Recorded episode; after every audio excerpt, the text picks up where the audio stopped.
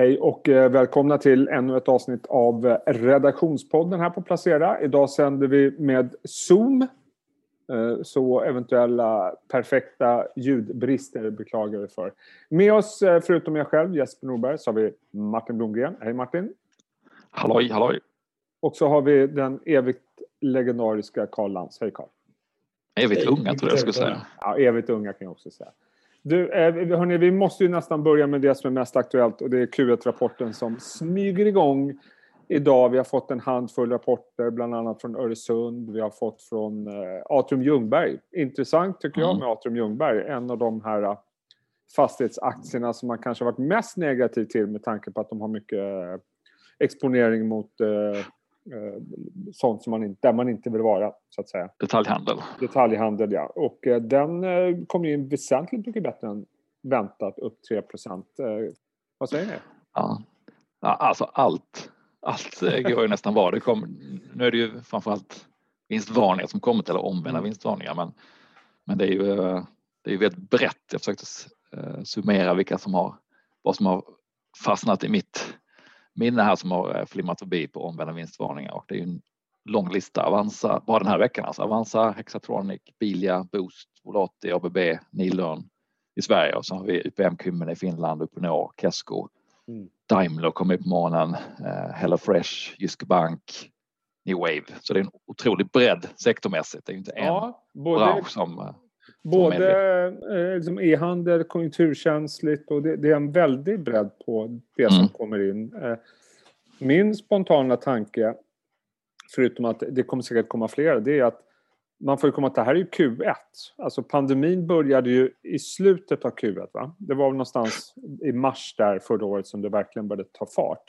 Mm. Och nu går vi snart in i Q2 då det var riktigt som värst. Vilket innebär att då borde ju även jämförelsesiffrorna bli kanske lite, ännu lite lättare att nå. Och man är kvar i den här sweet spoten med, med väldigt låga kostnader. Allting är fortfarande inställt med resor och så vidare. Så att det känns ju som att förväntningarna kommer skruvas upp kanske ännu mer, känner jag spontant. Mm. Vad tänker ni?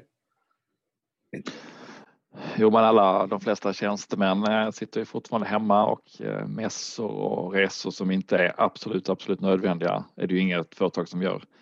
Så att de här eh, tillfälliga kostnadsbesparingarna, de kommer ju leva kvar hela Q1, vilket vi ser i varningarna nu, de omvända varningarna. Mm. Och i andra kvartalet, åtminstone så långt man kan se en bit in i maj, juni här. Så att jag skulle gissa att de företag som vill öppna upp och börja resa igen. De, de är väl i något skede nu där man kanske tänker att vi, nu håller vi ut över sommaren och sen så i september så kan vi förhoppningsvis eh, det är fortfarande gå, gå väldigt svårt att, att resa så att säga. Det, ju, det krävs ju fortfarande PCR-test och det finns fortfarande inget vaccinationspass eh, på plats.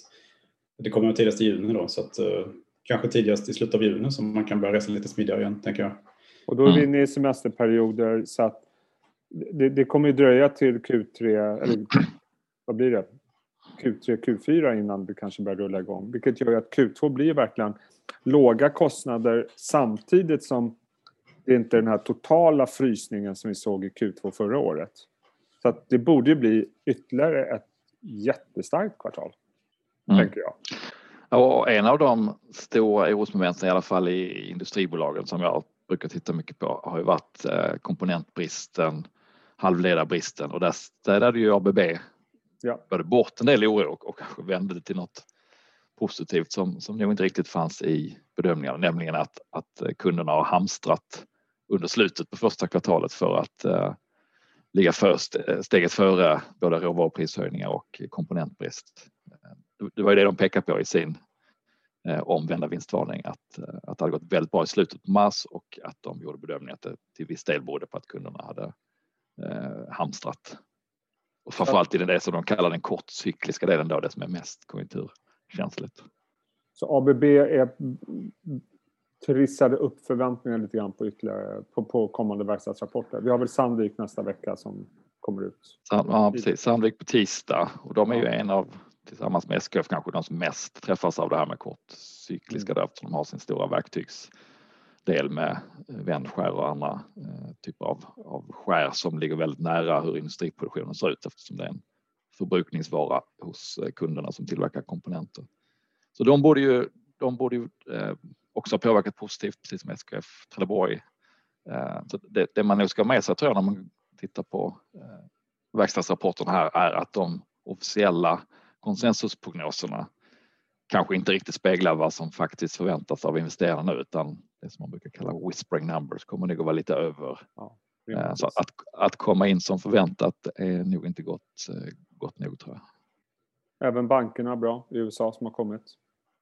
Eh, och det är en sektor som har gått väldigt bra här i början av året. En riktig sån här rotationsvinnare. Men Kalle, apropå bankerna. Något annat som det går väldigt bra för det är ju nätmäklarna. Mm, eh, det är det såg ju, Avanza kom i sin positiva vinstvarning och eh, eh, ja, det har gått hur bra som helst för allihop. Och du har tittat lite grann på den här amerikanska, Charles Schwab säger man, säger man så? Schwab? Eller Swab tror jag man säger. Swab säger man kanske. Swab. Mr Swab. Ja, han är ju fortfarande aktiv då i bolaget. Det, är ju, det här är lite, Charles Schwab är lite förebilden för nätmäklare över på jorden. Så att både Avanza och Nordnet och sådär har ju tittat, alla tittar ju på vad, vad de gör. Ja. Eh, så att det är därför bolaget är lite intressant. Och de gjorde ju ett stort förvärv här i förra året. Eh, de nästan fördubblade då sin eh, antalet kunder. Ja. Så nu har de drygt 30 miljoner kunder och samtidigt då som de har bra organisk tillväxt. Ja, det är väl liknande i USA som det har varit i överallt annars. Att man växer på kraftigt. Handeln ökar bland privatpersoner man sitter hemma och har, eh, får, i USA har man fått stimulanscheckar till exempel. Så mycket av det har gått rakt in på börsen. Uh, lite risk i USA är då kanske då att man, eller risk och risk, men det är att man, eh, man har ju tagit bort eh, kortaget.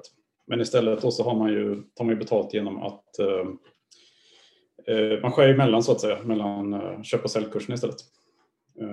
Så att man lurar lite grann kunderna på det sättet kanske. Men intressant. Jag såg någon graf som uh, jag tror var Landebo som la ut på, på vad heter det, uh, sparkvoten i USA. Mm. Alltså, den är helt brutal den, den grafen, hur stort sparande har skjutit i höjden under den här tiden. Så det blir väldigt intressant att se när vi släpps ut på grönbete var de pengarna ska gå. Det lär ju bli en ruskig konsumtion men det lär ju även rinna in en del på aktiemarknaden misstänker jag.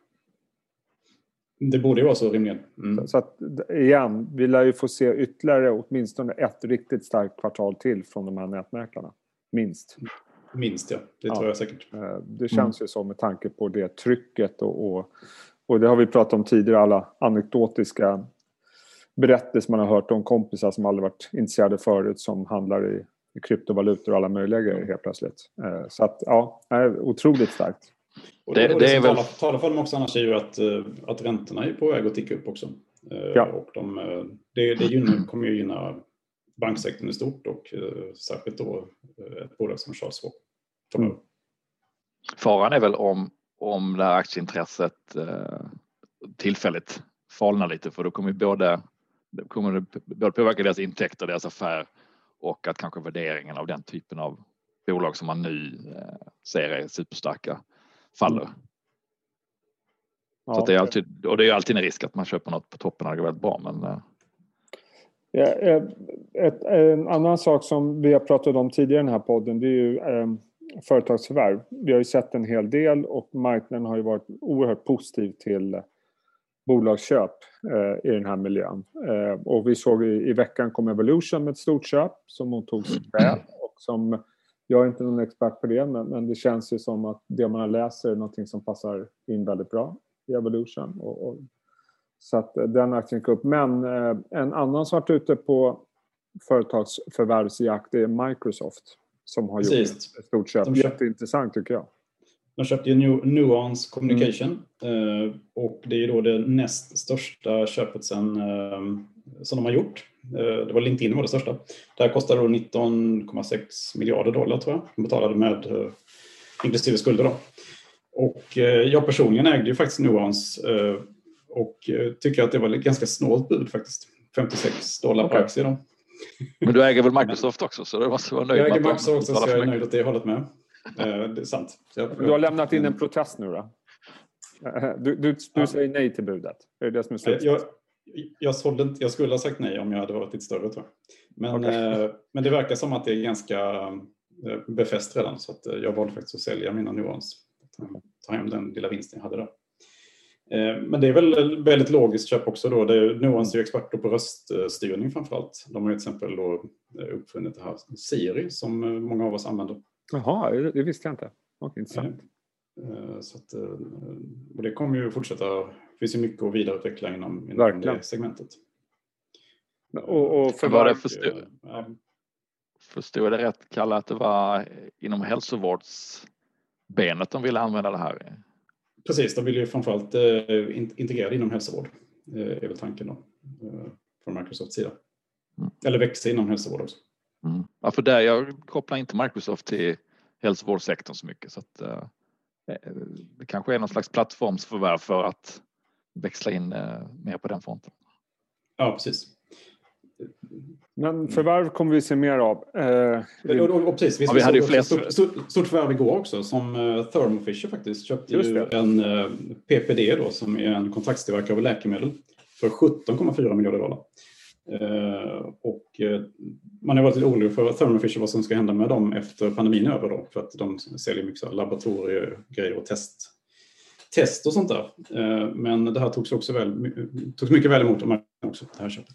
Jag säger som jag sagt tidigare, Kalle, hälsovård kommer fortsätta kommer yes. accelerera efter den här pandemin. Jag såg att läkemedelsbolag har gått uselt relativt sett, fortsätter att göra det. Och med ja. den vårdskulden som finns runt om.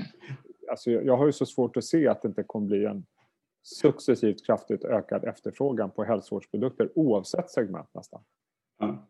Jag såg jag läste en stor intervju med Pfizers vd igår faktiskt eh, där han då lite grann antyder att aktiekursen är alldeles för låg. Liksom. Mm. Och det här med vaccin också, att de, han räknar med att vi kommer att vaccinera oss varje år då för corona, liksom, olika coronavirus. Ja, jag såg, var det inte han svenska eh, vaccinsamordnaren, heter han, Bergström, heter han det? Mm. Som, som var ute och sa att nu håller man på att säkra upp leveranser för 2022 och 2023. Ja. Eh, vilket då indikerar att det verkar som myndigheter och hälsovårdsexperter räknar med att det här är någonting som vi kommer behöva vaccinera oss för en tid framöver. Kontinuerligt, som influensavaccinet? Ja, parallellt med att man kan öppna upp vanlig vård och det man har skjutit på och så vidare. Så att, ja, jag, jag hävdar med bestämdhet att jag tror hälsovård kommer vara en väldigt bra sektor att vara exponerad mot de kommande åren. Hälsovård och biotech ska man, ja, ska man äga. Jag, jag, tror att det kommer hända oerhört mycket där och det kommer mm. investeras mycket mer. Det har ju verkligen den här vaccinframgången visat vad som händer när pengar kommer till. Hur fort det går och vilken fantastisk mm. forskning det finns bakom det här. Vilken, där med mRNA till exempel. Som... Det är, absolut. Och mRNA kan också användas till andra, till absolut. förmodligen cancervård då, längre fram. Ja, man kan, kan vaccinera sig mot olika former av cancer. Oerhört intressant. Eh, jag tänkte på en annan eh, intressant sak. Eh, och nu, nu blir det sån här anekdotisk bevisföring igen. Jag, jag är ju nere på landet jag var tvungen att komma bort från stan under några veckor. Och då har jag passat på, för det är lite grann så här lågsäsong här nere nu för turisterna har inte kommit än, så vilket är väldigt skönt. Men däremot som det inte är lågsäsong på, det är hantverkare. De är överallt här.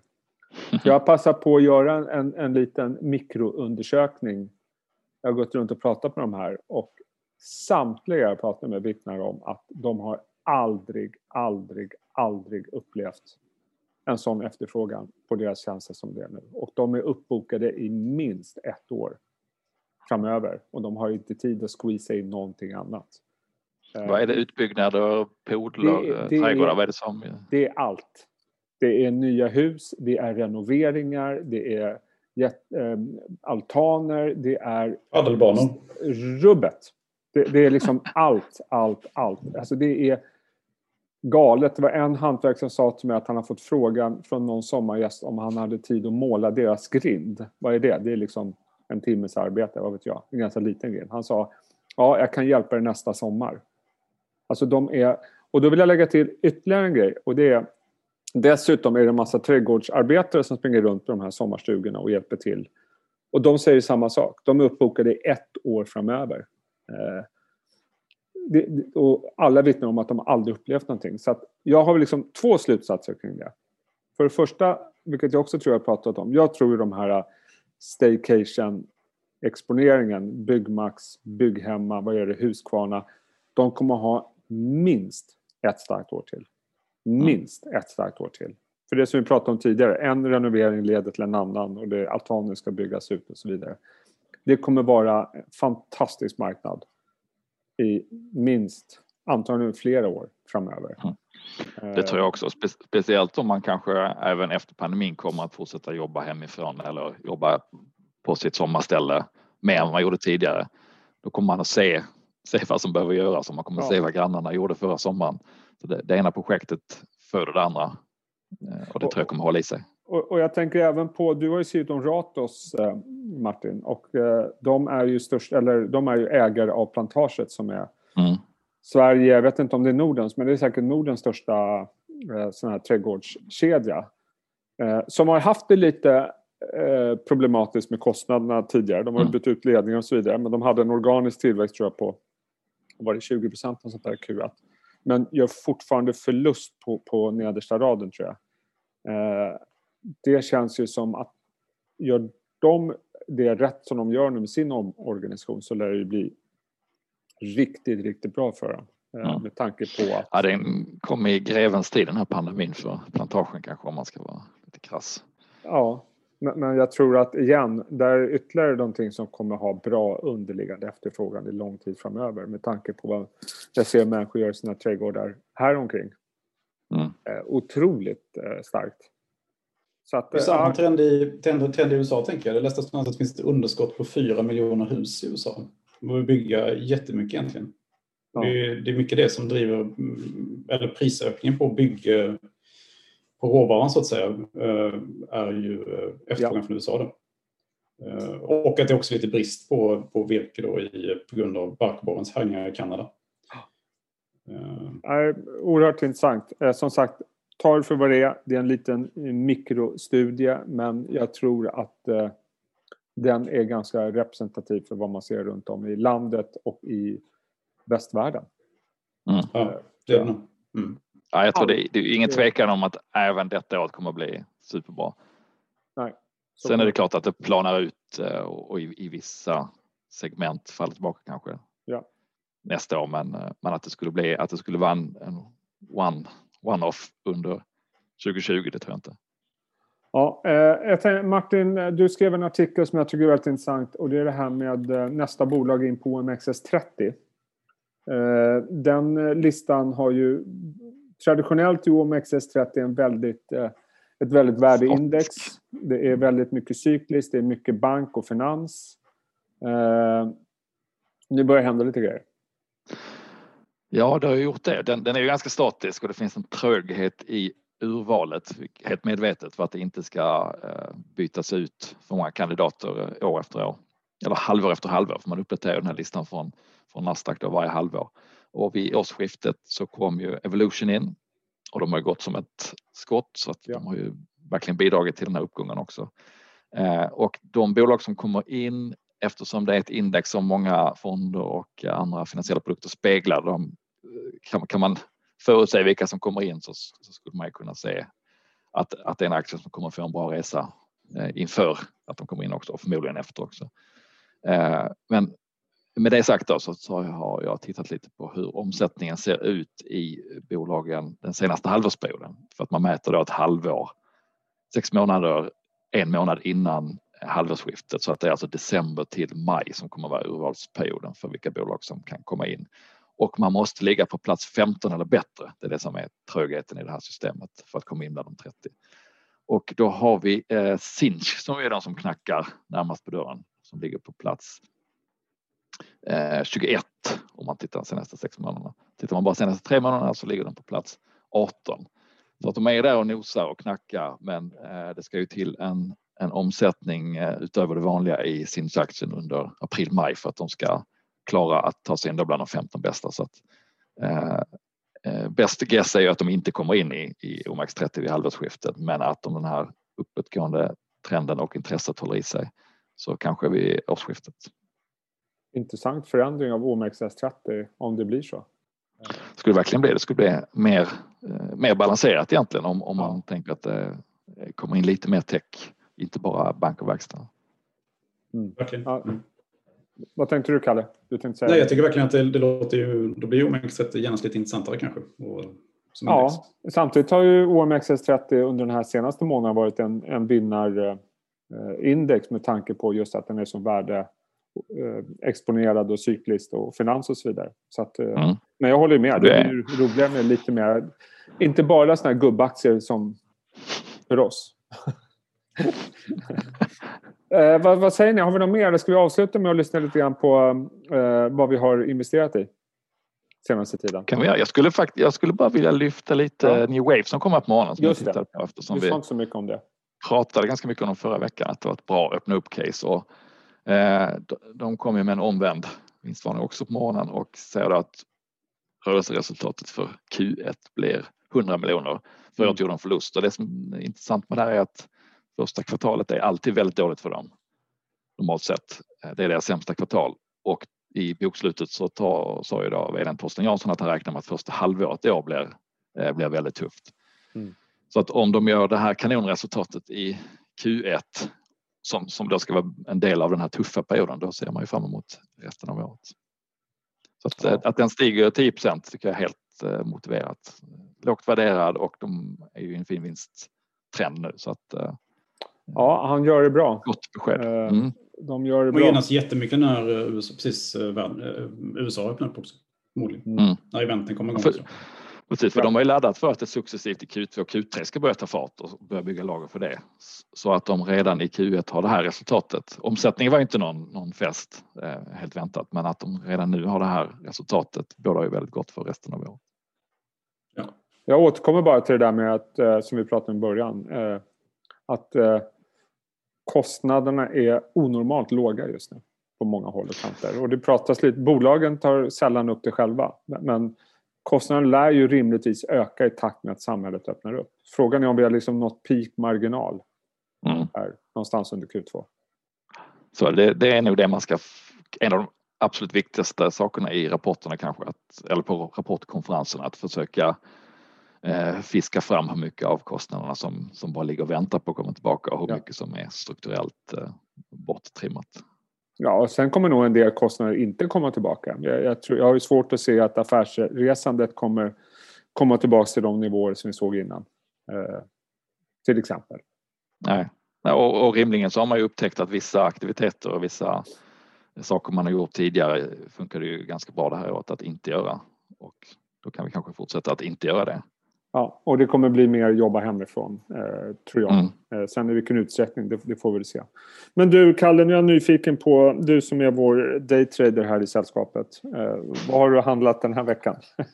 jag har faktiskt, eh, det brukar komma en liten sån här eh, säsongsrekyl. Så att jag, säger, jag, jag har ju förberett mig nu eh, ett par veckor på att rekylen ska komma. Då. Så vi, så jag har dragit ner det har vi väntat på länge vi i den här gruppen. Vi har ju pratat om det sedan december. Det har ju knappt kommit något. Eller hur? Nej, det kom, nej då kom det inget. Men, eh, men, men vi lyssna inte på oss. nej, vi hade ju den här vår, eh, vårrallyt nu har vi då haft, tycker jag, liksom, säsongsmässigt. Och sen eh, ska det komma kanske en, i alla fall inte så bra börs nu närmsta månaden, tänker jag. Eller en och en halv månad. Så att jag har dragit ner min belåning då. Det är inte så att jag liksom har, har, har ligger med kassa eller sådär, utan det är lite, lite mindre belåning jag tänker på. Okay. Eh, och då har jag framförallt sålt det som har gått dåligt. Då. Eh, så jag har sålt el, kinesiska elbilstillverkare, till exempel eh, Li Auto, Xpeng har sålt av och lite Solaktier. Sunrun till exempel gick för dåligt tyckte jag. Det var mycket insiderförsäljningar i det också. Och sen har jag då ökat i, jag har köpt mer biotech.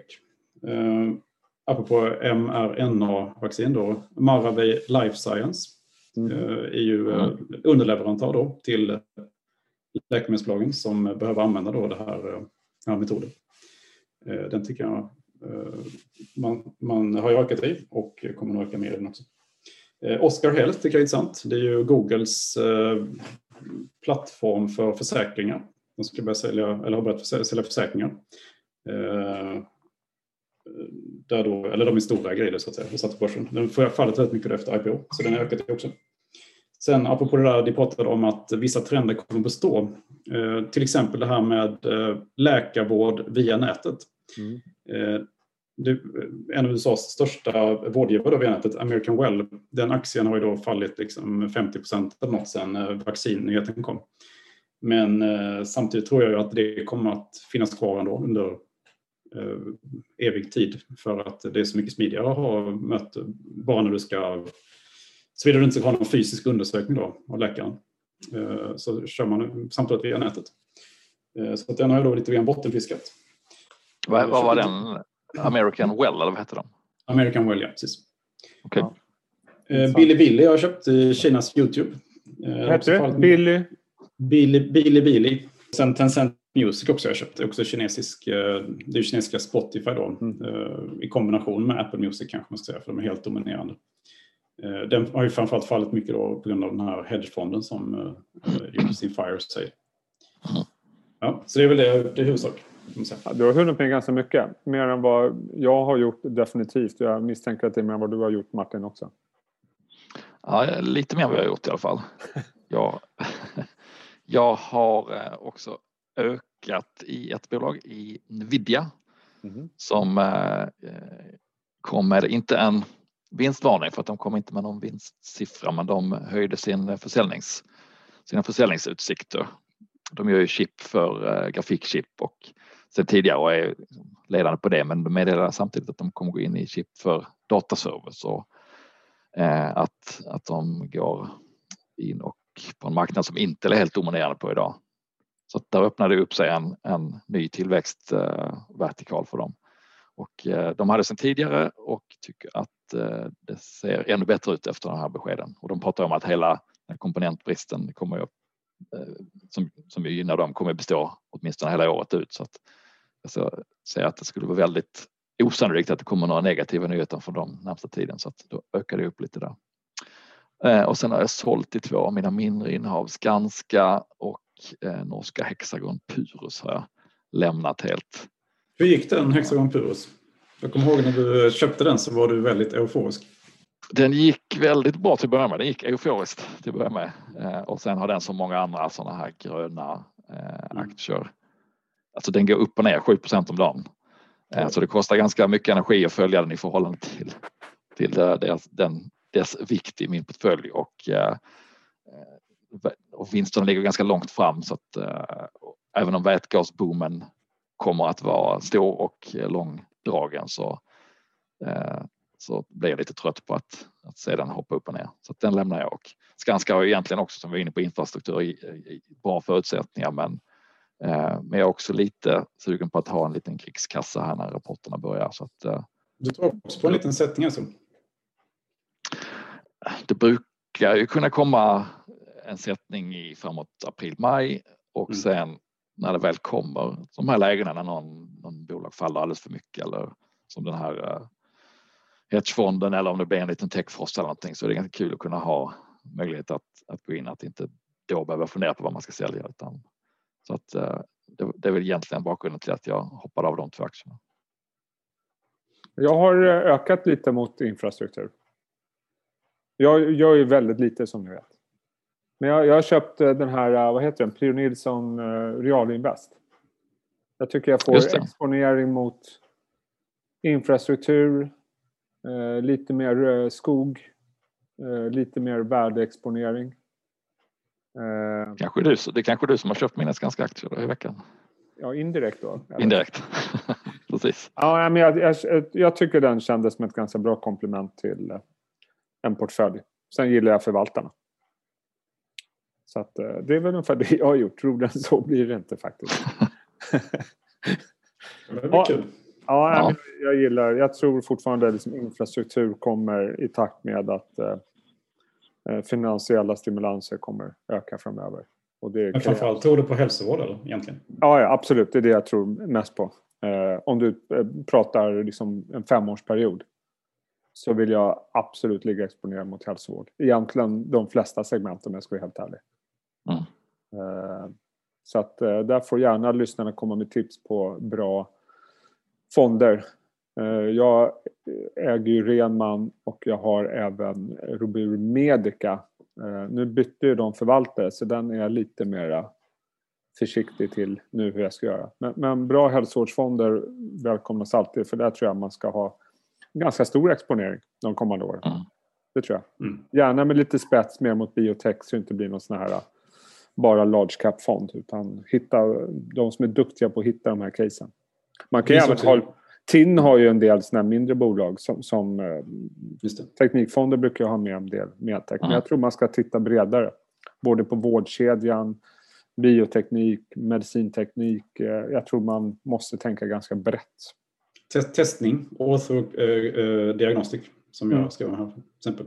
Ja. Måste, måste behöva testa jättemycket mer. Eller man kommer behöva testa ja. mer. Ja, det kommer hända. Och jag tror dessutom att det kommer inte bara bli så att man kommer plocka upp den vården som man skjuter på. Jag tror det kommer investeras väldigt mycket. Jag tror det kommer bli en politisk eh, jättefråga de kommande åren i, i stora delar av världen. Att eh, vi måste ha bättre hälsovårdsinfrastruktur.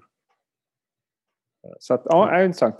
Ha, vad säger ni hörni? Har vi något annat att snacka om? Är det någon som vill eh, älta någonting innan vi lägger på?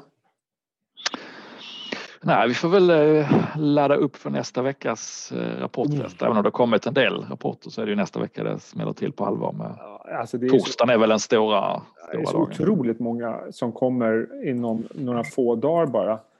Eh, 29, 27, 28, 29, de dagarna är ju helt galna. Men det är ytterligare en vecka va? Mm. Ja. ja. det blir ja. hur som helst blir det väldigt intressant och det gäller att hålla tungan i rätt mun.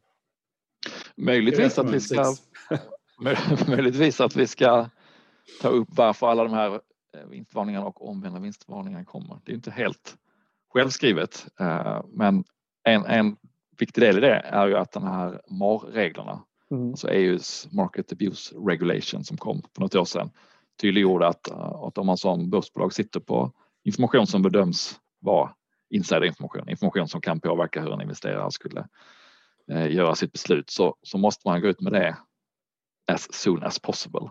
Så, så, att du menar att det är inte bara för att det går så oerhört bra för bolagen just nu utan det är också en regulatorisk faktor till att vi ser fler vinstvarningar nu än vad man gjorde tidigare år? Än, än, för några, än för några år sedan tillbaka i alla fall. Det ja. var inte lika givet att man skulle gå ut med det, att man måste gå ut med det utan då kunde man kanske välja och göra bedömningen lite mer eh, på egen hand. Nu, nu är det betydligt högre krav. Och det, och det kan man, man kan faktiskt se i, i pressmeddelandena om det är det här eller inte för då måste man ha med en liten etikett där det står att det här är enligt EUs eh, marknadsregulations. Så att det här att folk smyger ut grejer på kvällar eller försöker boosta det med rätt timing det är inte riktigt det det handlar om utan det är bara någonting man har att förhålla sig till som börsbolag. Mm. Det kan vara lite bra att känna till. Bra iakttagelse. Mycket bra. Eh, då gör vi så att vi tackar för oss va? Och eh, önskar alla en trevlig helg och eh, ladda upp nu med mycket energi och frisk luft inför nästa veckas rapportexplosion. Det var det bästa rådet på hela podden kanske. Ha det så bra och eh, ha det bra. så hörs vi nästa vecka. Hej på er! Hej! Hej.